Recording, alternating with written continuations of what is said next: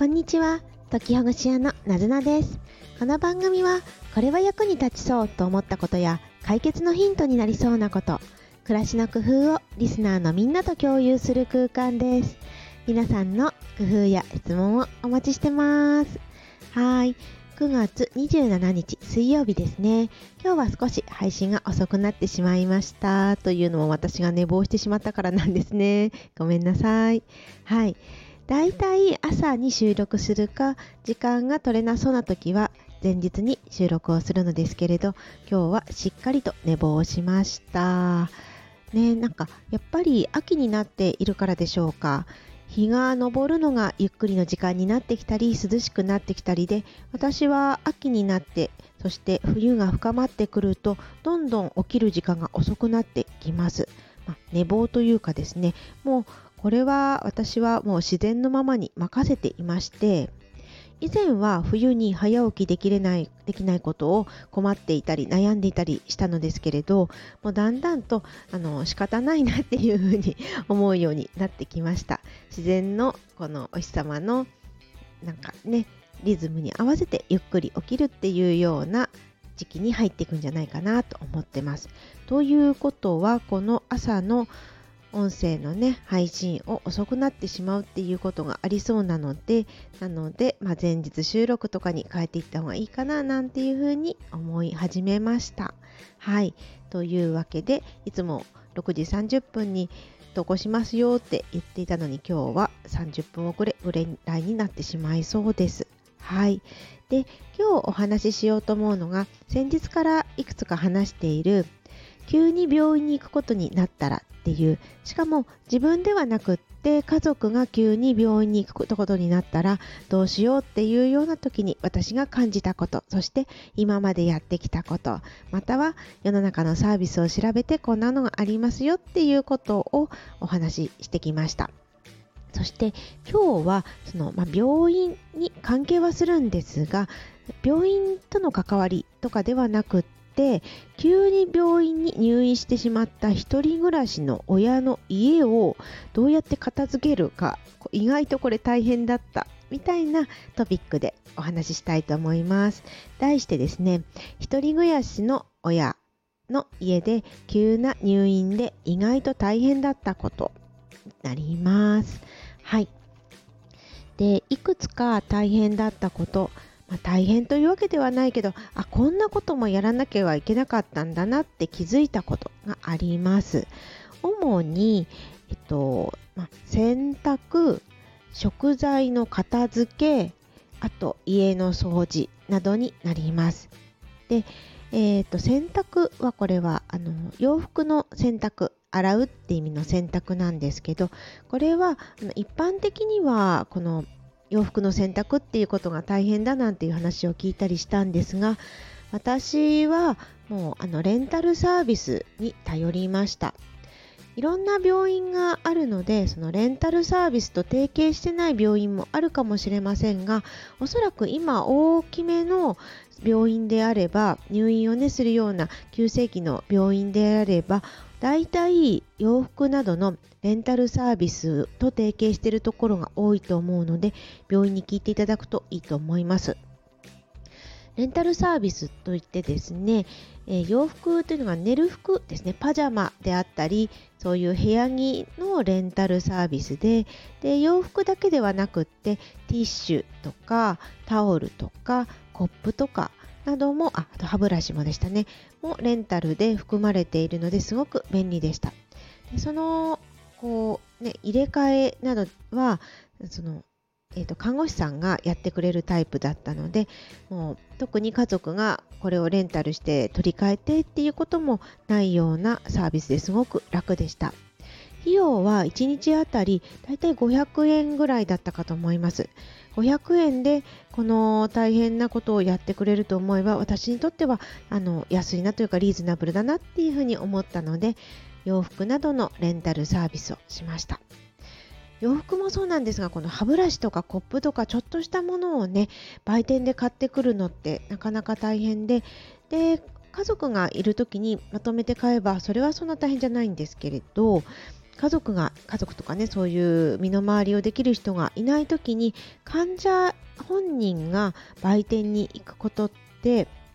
その病状にもよるんですが、なかなか難しい時期もあったりします。ですのでレンタルサービスはおすすめだなというふうに思いました。はい。そして、これ自体はね、レンタルサービスというか、その洋服の選択は私は大変ではなかったんですが、次のこの家の食材の片付けが意外と大変でした。一人暮らしの親の冷蔵庫に入っている食べ物で腐っちゃうかもしれないっていうものを片付けなきゃっていうこと、これがね全く思いつかなかったんですけど、あ、そっか、これもしなきゃいけないんだっていうふうに思いました。もちろん急にね入院するっていうことが分かっていないわけでしたから、家の中に日常の通常の買い出しされた食料品が冷蔵庫にあったわけなんですよね。で、この中で取捨選択をしました。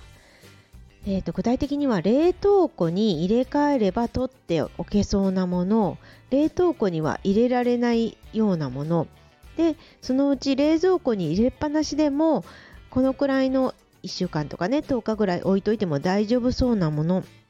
ダメそうなもの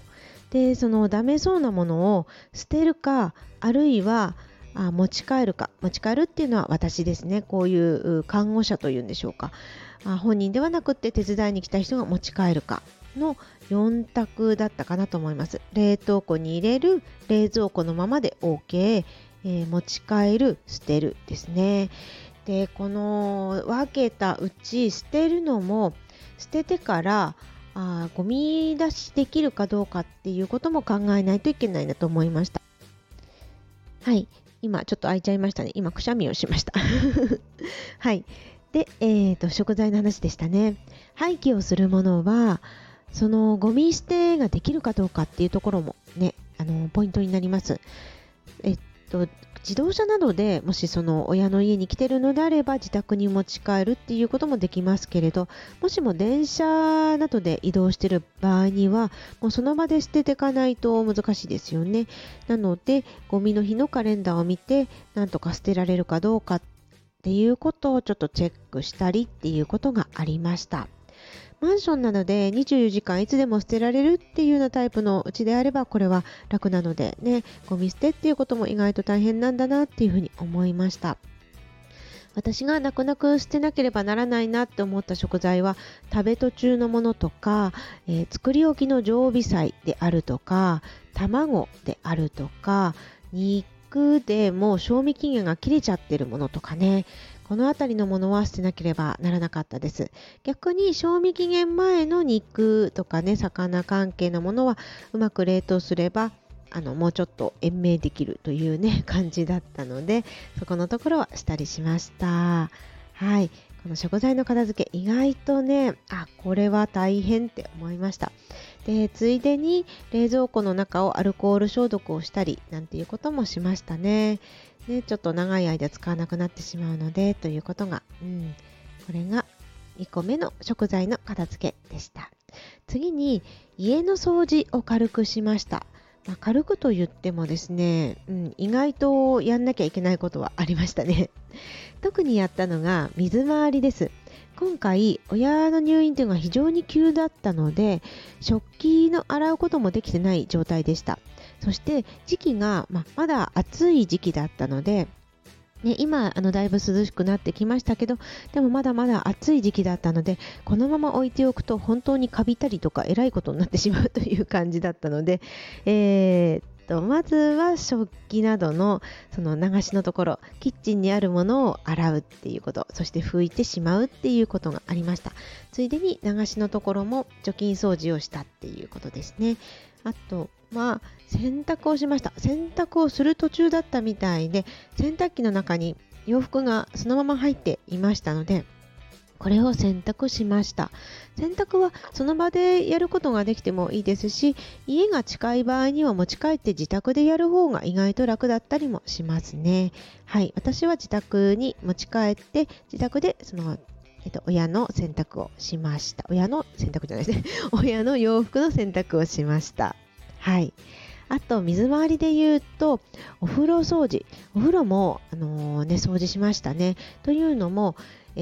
親がお風呂の水を防災用に取っておくっていうタイプの家だったので、水を抜いてそしてお風呂掃除をしました。それからあとは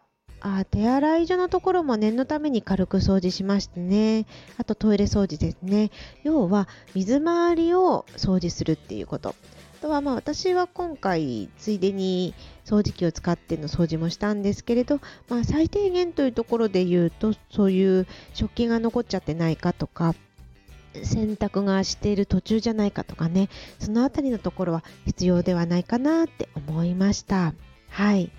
あとはついでと言いますか、掃除とかではないんですけれど、